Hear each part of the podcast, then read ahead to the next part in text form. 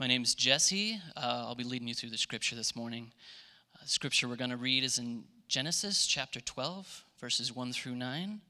You can uh, potentially join me up on the screen behind me. Otherwise, you can follow along in your Bibles with me.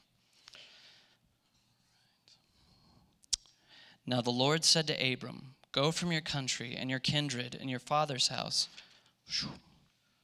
to the land that I will show you and I will make of you a great nation, and I will bless you and make your name great, so that you will be a blessing. I will bless those who bless you, and him who dishonors you I will curse, and in you all the families of the earth shall be blessed. So Abram went as the Lord had told him, and Lot went with him. Abram was 75 years old when he, excuse me, Abram was 75 years old Man, I have shaky hands, guys. I can't read my Bible at all. Bear with me just a moment.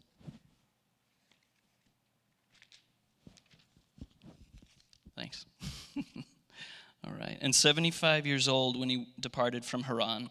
And Abram took Sarai his wife, and Lot his brother's son, and all their possessions that they had gathered, and the people that they had acquired in Haran. And they set out to go to the land of Canaan. When they came to the land of Canaan, Abram passed through the land to the place at Shechem, to the oak of Moreh. At the time the Canaanites were in the land. Then the Lord appeared to Abram and said, To your offspring I will give this land. So he built there an altar to the Lord, who would appear to him.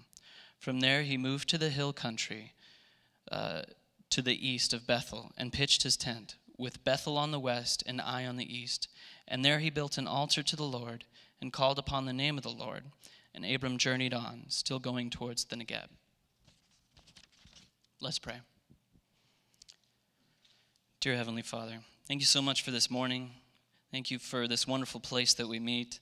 Um, thank you for all these people that are here. I just pray that you would open all our hearts, that we would just be open to hear your word, hear what you have to say to us surrounding your scriptures, Lord. Just give us eyes to see and ears to hear so that our lives might be changed and that we can become more devoted followers to you, just like Abraham. Lord, we love you so much. Thank you again for this time. And I ask your blessing over this service. I ask these things in the name of your Son. Amen. Amen. Well, good morning, Phoenix Bible Church. Uh, my name is Zach. I'm one of the community group leaders here. Um, Pastor Tim and Jaya and their kids are on vacation this week, and so I get the uh, honor of introducing our guest speaker this week. Um, he is the assistant professor of Old Testament at Phoenix Seminary. Uh, he also uh, serves at uh, Trinity Bible Church. Uh, that's where he attends and goes. Um, but uh, far less important in real life, but more important to me, he was my Hebrew professor. He um, is the only professor that caused me to have an all nighter, and I had two with him. Um, and he earned the nickname the Abaddon while I was in his class, which means the destroyer, um, and earned it very well. Um, so I'm really excited to have Dr. Meade, John Meade, uh, here today to preach to us. Um, he, uh, beyond that, he's, he actually really transformed my seminary experience by the way he brought me together as kind of a community with other uh, students. Um, introduced me to Fiddler on the Roof. So there's that too. So, uh, uh, but beyond all that, he he loves the church. He loves the Word of God and uh, is passionate about people understanding the Word of God. So I'm really excited for him to come and teach us today. So Dr. Meade, welcome.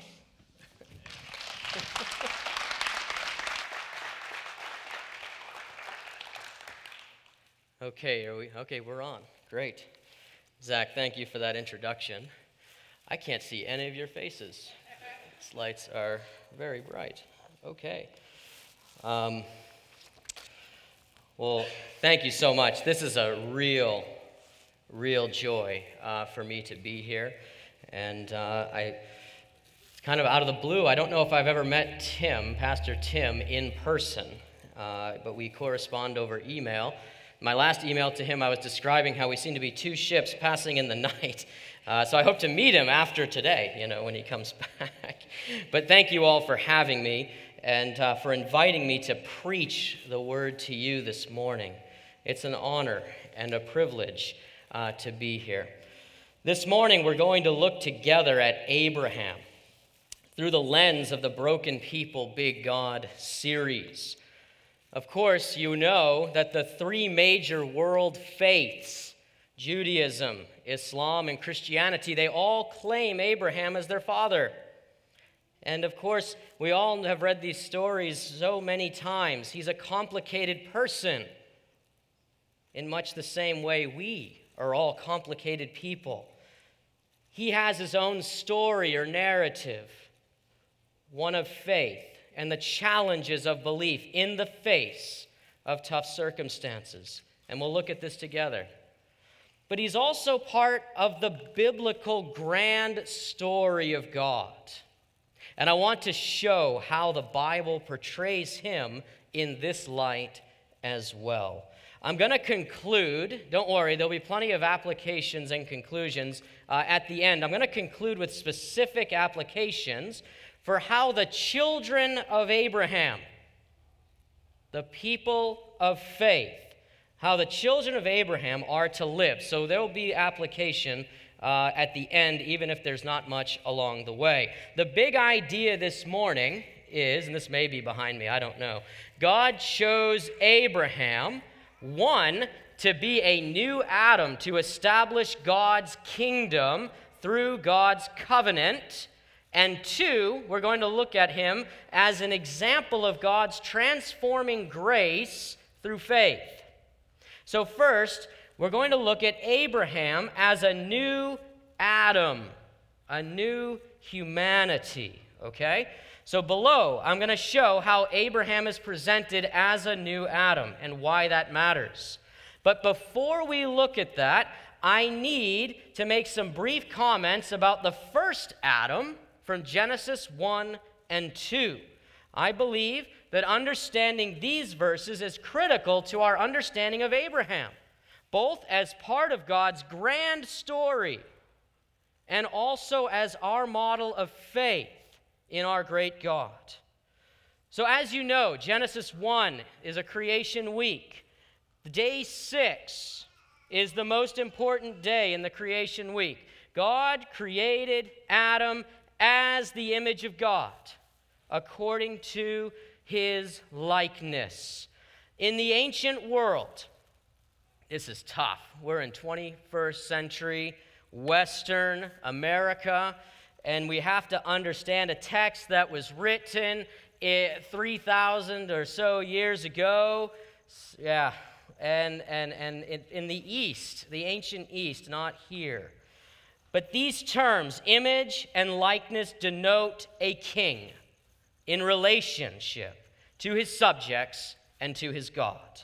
Likeness, according to his likeness, this term indicates that Adam, or humanity at large, has a special relationship to God, like a son to a father. Don't, don't turn there, but Genesis 5 1 to 3. Adam begets a son, Seth according to his likeness in his image. Right? There's a sonship relationship there, denoted by the term likeness.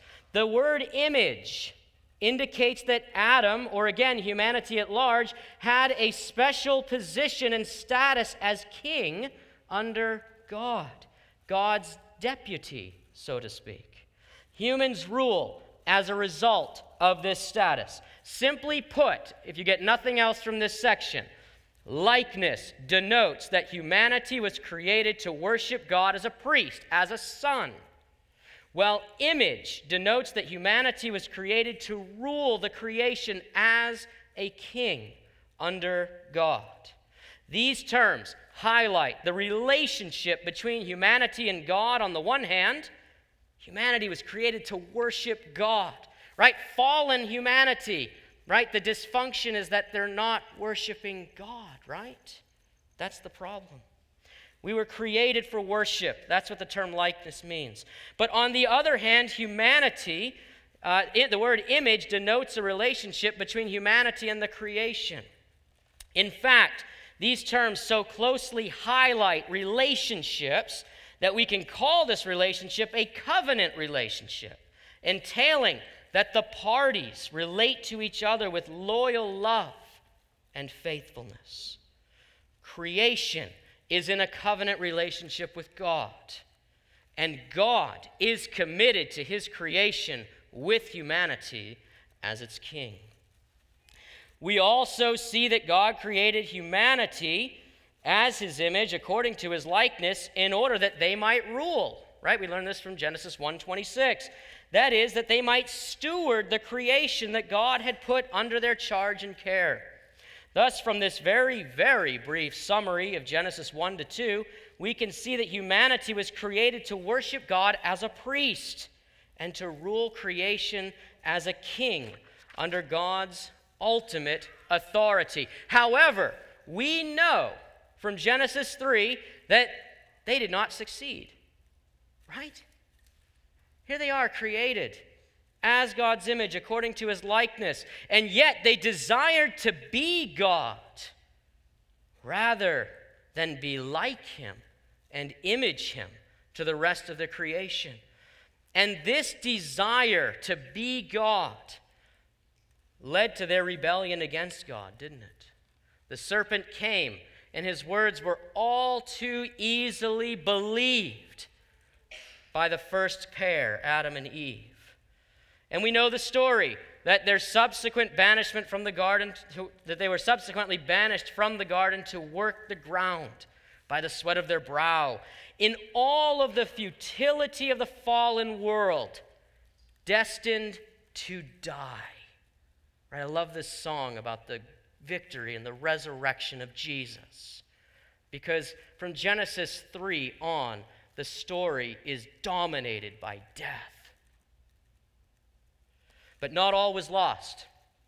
There was a promise that a seed or a descendant of the woman would crush the head of the serpent and his descendants at great cost to himself, right? The seed of the woman will crush the head of the serpent but the serpent will bruise the heel of the seed of the woman. And from that point on, God goes to work to redeem his creation. He chooses Noah and his family to be another Adam or another new humanity for himself. This is what chapter 9, 1 to 17 is all about. But right away, we see that Noah, right, he's another gardener. I don't know if you've noticed this in the text. He plants a vineyard, very much like God made a garden for Adam to dwell in in Genesis chapter 2. Noah is another gardener, he's another Adam or another new humanity. And yet, that story from chapter 919 on, he's naked in his tent, drunk failing to extend the kingdom of God as the image of God. This results in the Tower of Babel in Genesis 10 and 11. And this scene, of course, signals once again the strong pride of humanity.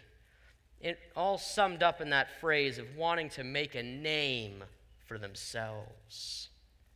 Friends, at this point, God makes one last great beginning with the call of a pagan named Abram.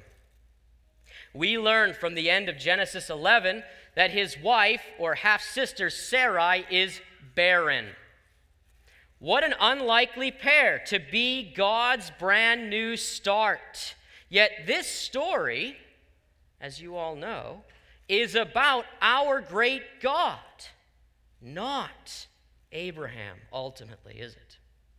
Abraham will be God's new Adam, the one whom God would use to establish his kingdom through his covenants. Where can we learn this? I want to start maybe in an unlikely place, Romans 4:17. Again, you don't have to turn there, but if you want, jot down the several references that I'll be giving you along the way and you can review them this week. But in Romans 4:17, Paul, of course, writing to the church of Rome, he says, As it is written, I have made you, this is Abraham, the father of many nations. In the presence of the God in whom he believed, this is Paul still talking, who gives life to the dead and calls into existence the things that do not exist. Paul, reading the Abrahamic narrative, comes to the conclusion that Abraham believed in a God who gives life to the dead and calls into existence the things that do not exist. From this verse, we learn that Abraham believes in the God who gives life to the dead and calls into existence the things that do not exist. The last part of this verse, again, Romans 4:17, focuses on God's creative power in Genesis 1 and 2 as it describes the calling of all things into existence. In Romans 4, then, Paul understood Abraham as a new creation or a new Adam in his calling Abram out of pagan Ur in, in, in North Syria, where Abram worshiped every other god under the sky and under the earth. God calls something that didn't exist into existence. Abram is a new creation of God. Now, how would Paul get there? Let's look at several references just from the book of Genesis itself. I want to look specifically at three words. It's going to be a very quick survey. You can write references down, but I'll read some of the verses. Genesis uses three words bless, be fruitful, and multiply. Okay? It's very interesting when you trace how these words are used. I want you all to see that the book of Genesis uses these three words to connect Abraham and his family, that is, Isaac, Jacob, and Israel later on, back to the original creation of Genesis 1 and 2. Again, you don't need to look these up. Jot them down, look at them at home. First of all, let's start with Genesis 1:28. And God blessed them, right? There's the word blessed. And God said to them, Be fruitful and multiply, and fill the earth and subdue it, and have dominion over the fish of the sea, and over the birds of the heavens, and over every living thing that moves on the earth. Okay, our three terms. Now, the passage we just read this morning, chapter 12, verse 2, one of the promises is, And I will make of you a great nation, and I'll bless you, and make your name great, and you be a blessing, and I'll bless those who bless you. So the word bless used numerous times. How about in Genesis 17, 2, 6, and 8? Here, God is talking again. I will make my covenant between me and you, Abraham and will multiply you greatly, and I'll make you exceedingly fruitful, and I'll give to you and to your offspring after you the land of your sojournings, all the land of Canaan. Again, in Genesis 22 16, the Lord still speaking to Abraham, he says this Because you have done this, Abraham, I will surely bless you, and I will surely multiply your offspring as the stars of heaven and as the sand that is on the seashore. And in your offspring shall all the nations of the earth be blessed. now, speaking to Isaac in Genesis 26, 3 and 4, again, God speaking to Isaac, saying, I will be with you and will bless you. Here's the word bless again.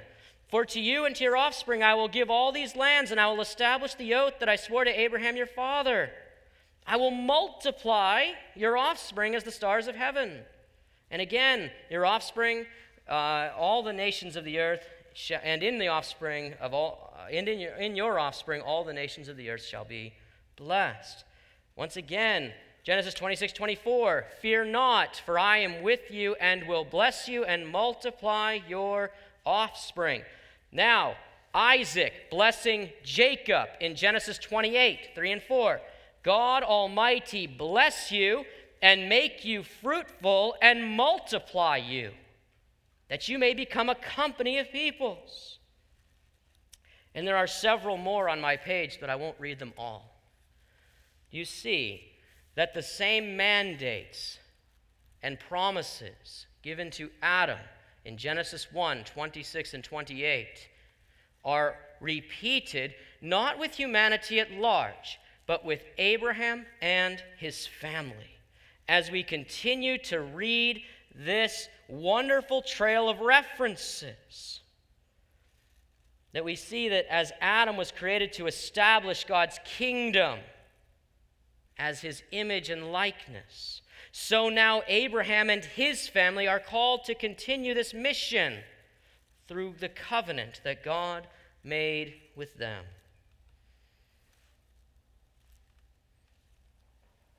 So Abraham is part of a much bigger story. He's part of God's grand story.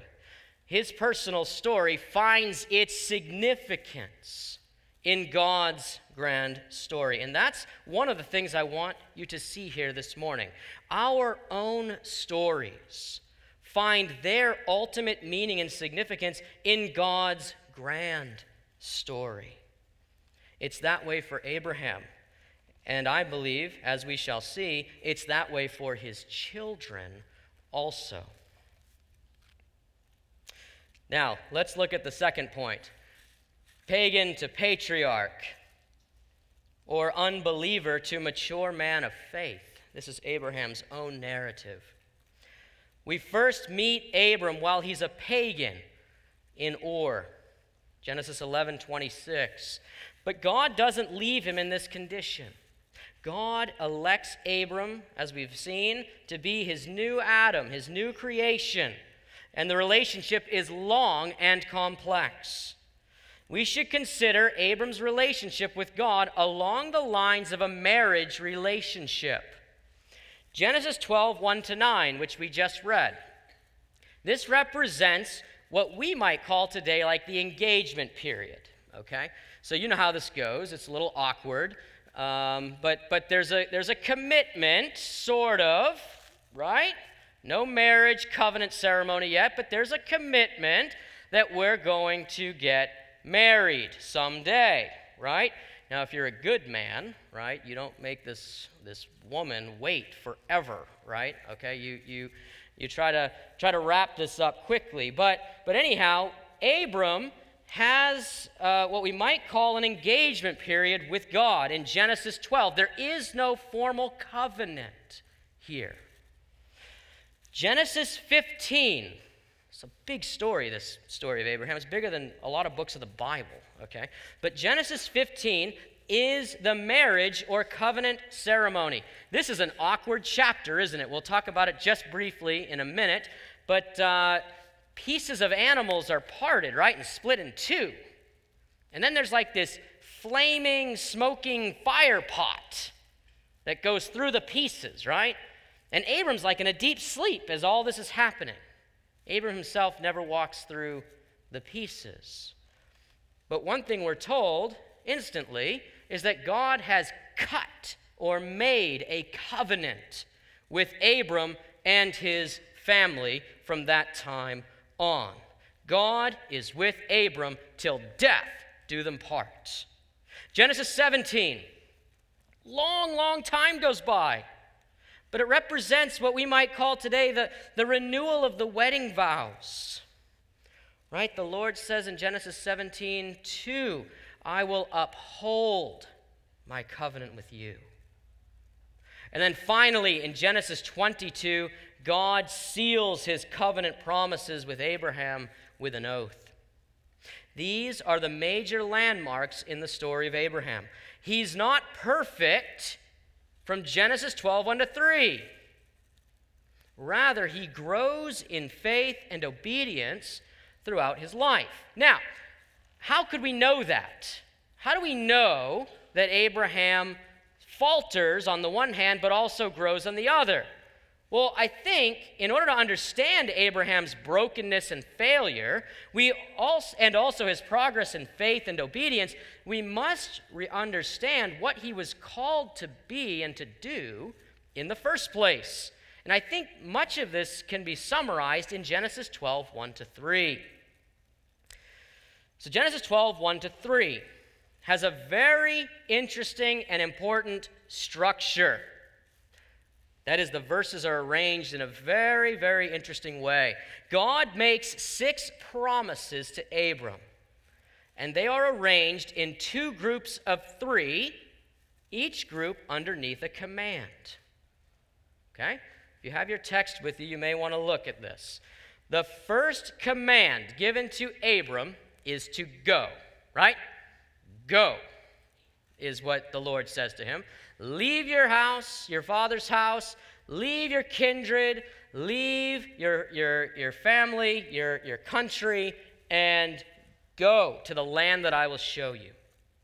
Now, under this command, there are three promises of blessing for Abram as an individual. That's very important. Underneath that command, go, there are three promises given to him as an individual. Abram will develop into a great nation. Right? God's going to make him into a great nation. Come on, you got to be really happy with that, right? That's the first thing said to you. I'm going to be a great nation. This is amazing.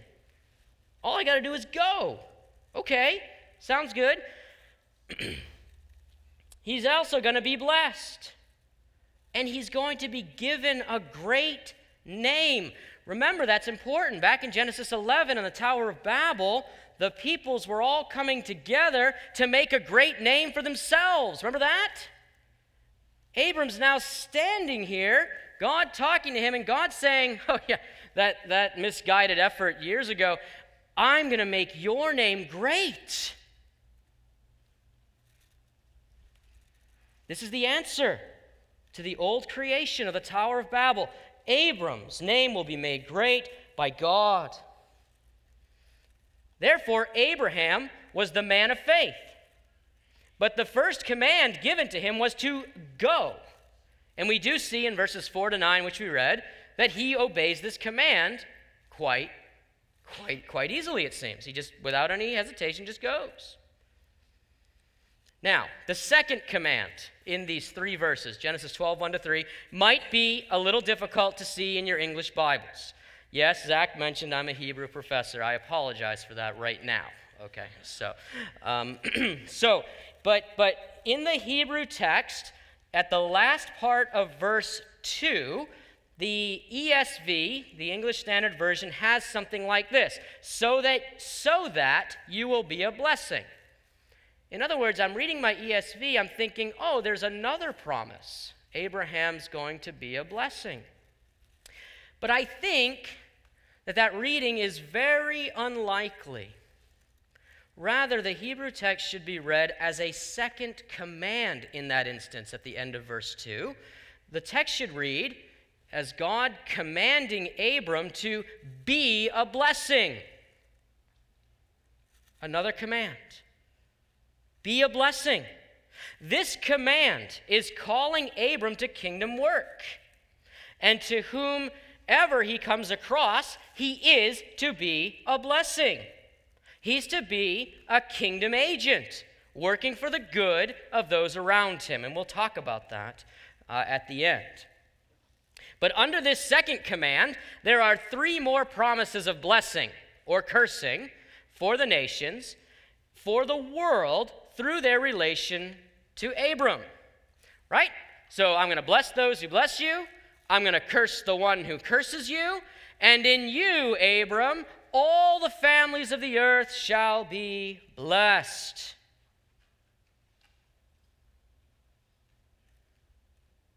As, the, as biblical history and the story unfolds, we see what this means. The Creator God's world has been broken and ruined by human pride and rebellion. God intends to use Abram and his family as the instrument for rescuing and restoring his broken creation. Now, in summary, the first command, followed by the first set of promises, are inward focused, centering on Abram and his family as a nation. The second command and the following promises are outwardly focused and call Abram to be a blessing to all of those around him. Now, here's the deal I almost picture Abram nodding his head approvingly after the first three promises. He was sort of gazing at his own navel. Wow, a great nation. Uh, I'm going to be blessed. This great name that God's going to give me. I rather like the sound of all of these things. So I wonder the surprise on his face when God didn't stop there. And he continues on and commands Abram to be a blessing. and sets him and his family up to be the center of the blessing of all the nations of the earth. Well, how did Abram do? How did Abram do? He was called to go and he was called to be a blessing from day one. Well, we don't have to wait long for the answer in Genesis 12. In the very next section, he's in Egypt.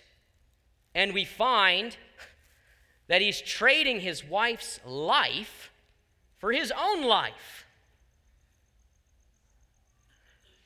Now, I don't know how many of you are married out here. Um, it's not going to go well, right, a- after that takes place. Uh, one of my old professors um, sent me this shirt summarizing um, the, the Abrahamic story here in Genesis 12:10 and following. Uh, he took it at a, at a store from Gatlinburg, Tennessee. It was a shirt that said, Will trade wife for beer. And I thought, okay, that's pretty, that's a good summary of, uh, of Abram. Willing to sell his wife to get ahead, right? That's what we first see this patriarch, this father of faith, doing. He's lying to save his own skin rather than being a blessing to his own wife, even. He's ready to hand her over to the Pharaoh in order to save his own life. This lie, as you know, results in the Lord afflicting Pharaoh and his house with great plagues. Instead of being a blessing to the Pharaoh, Abram essentially becomes a curse to him and his house. So far, Abram's not doing so well. And although you're not selling or trading your wife, let's be honest, your days in the life of faith are not all peachy keen either. In Genesis 14, it's going to be a quick survey here. Abram looks out for his nephew Lot. He risks his own life and the lives of his 318 men to save Lot and his family from the kings of the east. Thus, we notice a bit of maturity on the part of Abram. He's at least willing to help out his own flesh and blood at this point in his walk with the Lord. In Genesis 15, we come to that marriage ceremony that I described earlier. We see from Genesis 15, 1 to 6, that Abram is maturing still. He's afraid of the kings from the east coming back. He's just defeated them in battle. He's afraid that they may come back. So he even questions the Lord himself, such as, Lord, are you going to follow through on the descendants you promised? I'm paraphrasing. Right? Note that this is not doubt on the part of Abram. I want you to see this. His faith in God's promises is what actually prompts the question in the first place. Don't be afraid to question God, especially in relation to promises he's made from his word. I think that's what Abram's doing here. In fact, Genesis 15 6 confirms that Abram has been believing all this time.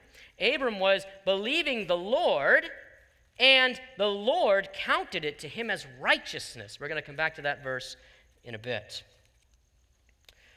However, Abram continues to fail even though God is doing great things for him. Genesis 16 represents a very low point in Abram's life of faith.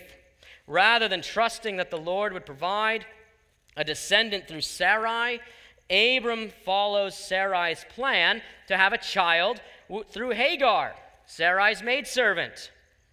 This decision and lack of faith had great consequences for Abram and Sarai, including the banishment of Hagar and Ishmael later on in the story.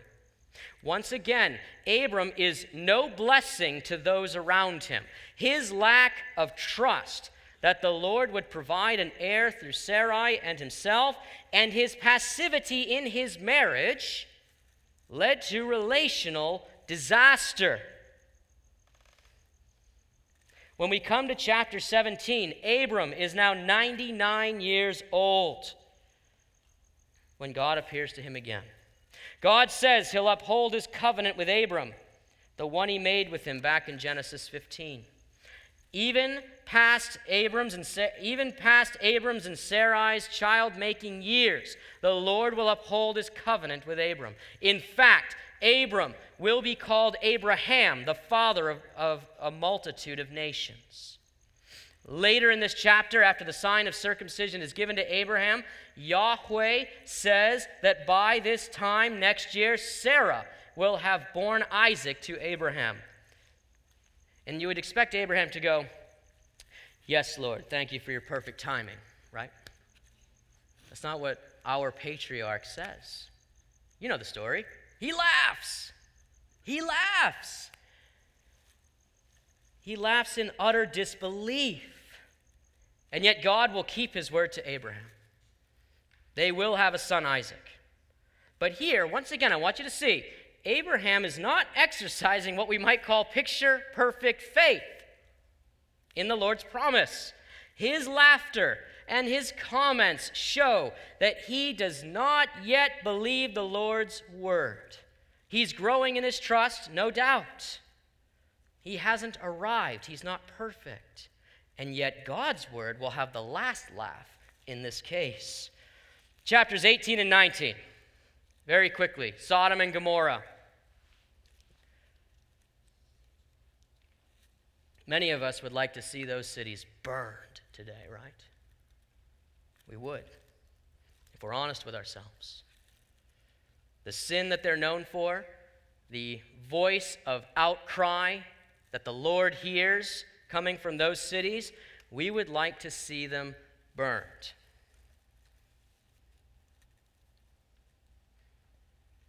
What does Abraham do in Genesis 18?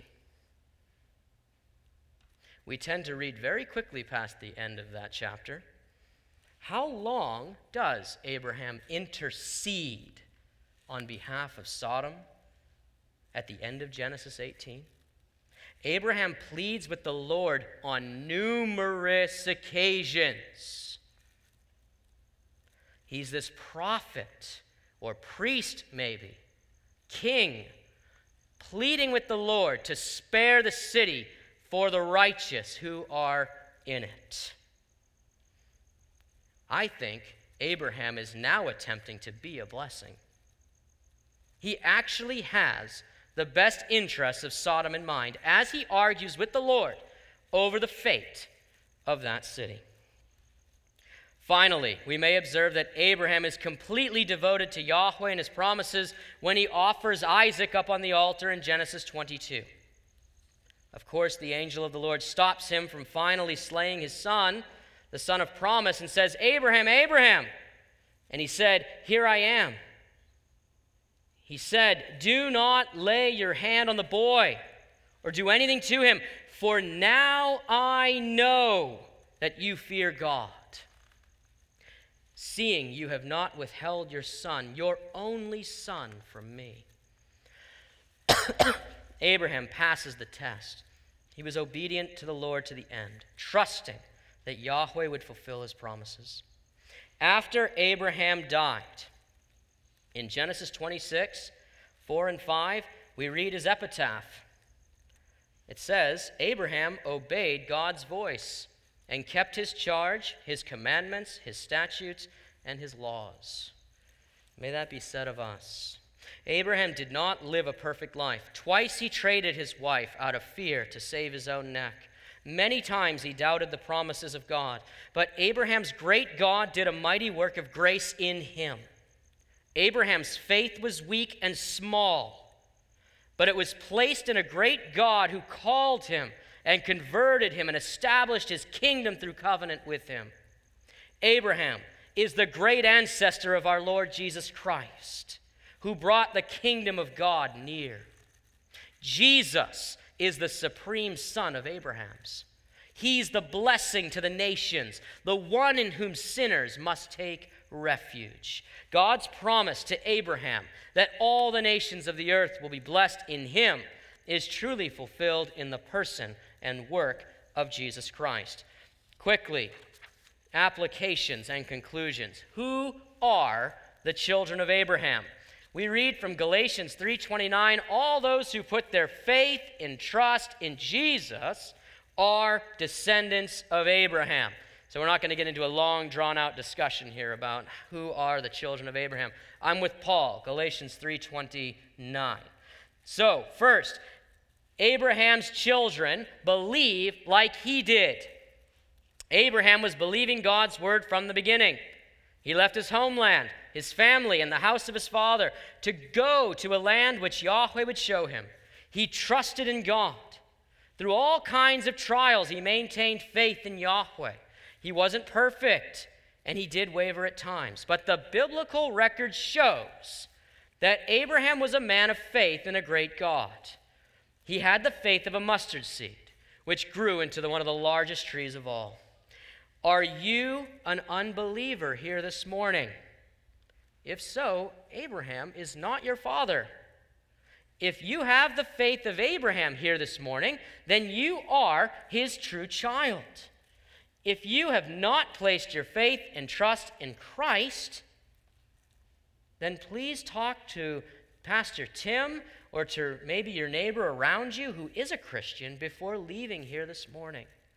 They can guide you to a saving faith and trust in Christ here this morning. And Abraham's story, Adam's story, God's grand story becomes yours instantly. If you're feeling lonely and isolated, not a part of anything, trust in Christ today. And then his story, which reaches all the way back to creation, becomes your story. His destiny becomes your destiny. Even resurrection from the dead. Know Christ before you leave here this morning. Second, and we've got to move quicker now. Abraham's children are counted righteous like he was. In Genesis 15 6, Abraham was believing and it was credited to him as righteousness before a righteous judge, the Almighty God. Abraham believed him and it was credited or counted to him as righteousness. Brothers and sisters, this morning, if you have the faith of Abraham, then you also enjoy a righteous status before God that Abram had. As creator, we've touched on that quite a bit this morning. As creator, God is also judge. He has all rights over us as his creatures.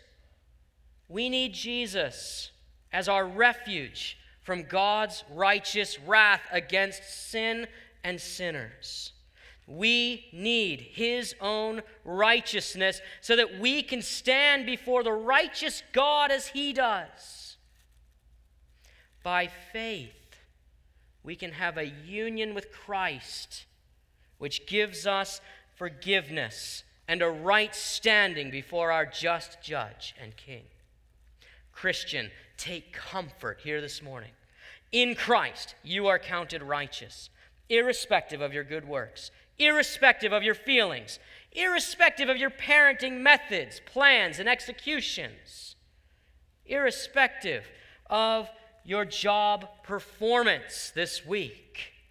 You are counted righteous in Christ.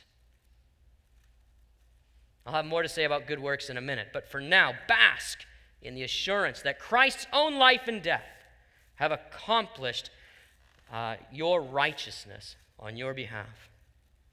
Third, Abraham's children are in covenant with God like he was. In fact, as Christians, we are in a new covenant relationship with God, which is better than the covenant that God made with Abraham. We are in a covenant relationship with him. We are loved with God's fierce, loyal, and faithful love demonstrated to us by the death of Jesus Christ on the cross and his resurrection from the dead. If you ever doubt the love of God, look to Calvary. Look to the cross. And then look to the victory over death that he won for us. You're loved. You're in covenant. In a few minutes, we partake of the Lord's Supper together. This meal is reserved for baptized members of the new covenant or the family of God. It reminds us of the new covenant in Christ's blood. His death opened a new covenant. by which we have access to God. Christian, be encouraged this morning. Almighty God in Christ has committed himself to you in the new covenant. Your sins are forgiven, never to be brought up again. You have an identity as child of God that cannot be taken away from you. This identity, however, leads us to greater loyalty. Fourth, almost done. Abraham's children obey like he did. He went to the point of offering his own son Isaac on the altar. His epitaph, remember, reads that he obeyed God's voice and kept his charge, his commandments, his statutes, and his laws. Christian brother and sister, Abraham was justified by faith alone, but his faith was not alone. In other words, the genuine, authentic, saving, and justifying faith always produces good works. These good works, catch this, are not the ground of our justification before God, but they are the fruit of our justification before God. The new covenant relationship we have with God is not a checklist of do's and don'ts. Rather, the covenant relationship is founded upon the loyal and faithful love of Christ. It empowers its members to obey God. It writes God's laws on our hearts. The new covenant causes the people of God to obey God because in it we remember the powerful love that God has for us. As members of the new covenant, we should want to obey God because of all he has done for us in his Son, Christ. His Spirit indwells us, propelling us to walk as Christ walked. Christian obedience will not be perfect. Okay, we can say that again. Christian obedience will not be perfect. However, this morning I must still urge you and ask you how is your obedience? Are you fighting sin and rebellion against God? Is there a treason against God in your heart this morning? Is there bitterness in your heart against a brother or a sister this morning? Confess that to God and go and reconcile with your brother or sister today. Fifth, Abraham's children mature like he did. Again, will not be perfect in this life, but I do think we will mature like Abraham did. Continue to read and study the scriptures. Continue to pray to your heavenly Father. Continue to grow and mature in this Christian walk. Abraham the pagan died Abraham the patriarch. How will you live? Lastly, Abraham's children are agents of the kingdom of God like he was. This last application is a catch all grounded in Genesis 12 2, where Abram was called to be a blessing. Ultimately, Jesus Christ has fulfilled this call and has appeared as the blessing to all nations. He has undertaken and fulfilled the first phase of the messianic mission that we read about in Isaiah 61. But this morning, as members of Christ's body, how are we blessing the people around us? Are we kingdom minded as we raise our children? I'm in a house with a five week old infant, and my wife sometimes wonders whether her work is menial or is it significant. And I just, I just say it's not menial. Sometimes being a blessing is changing diapers and feeding an infant. In the kingdom of God, Zechariah 2 reminds us, we are not to despise the day of small things. Everything we do as Christians is kingdom work to one degree or another. Second, are we kingdom minded as we look at our neighbors as those needing to hear the gospel of Jesus Christ? The kingdom of God is not of flesh and blood, it's a battle between the city of God and the city of man against the thoughts and desires of this world. We must take every thought captive to Christ. Abraham's children have a high calling.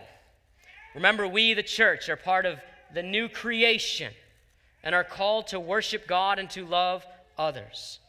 Let our Father's faith and failures remind us of the grace of our God, and let, th- let His model spur us onto greater maturity in faith and loyalty to our God. Let us pray.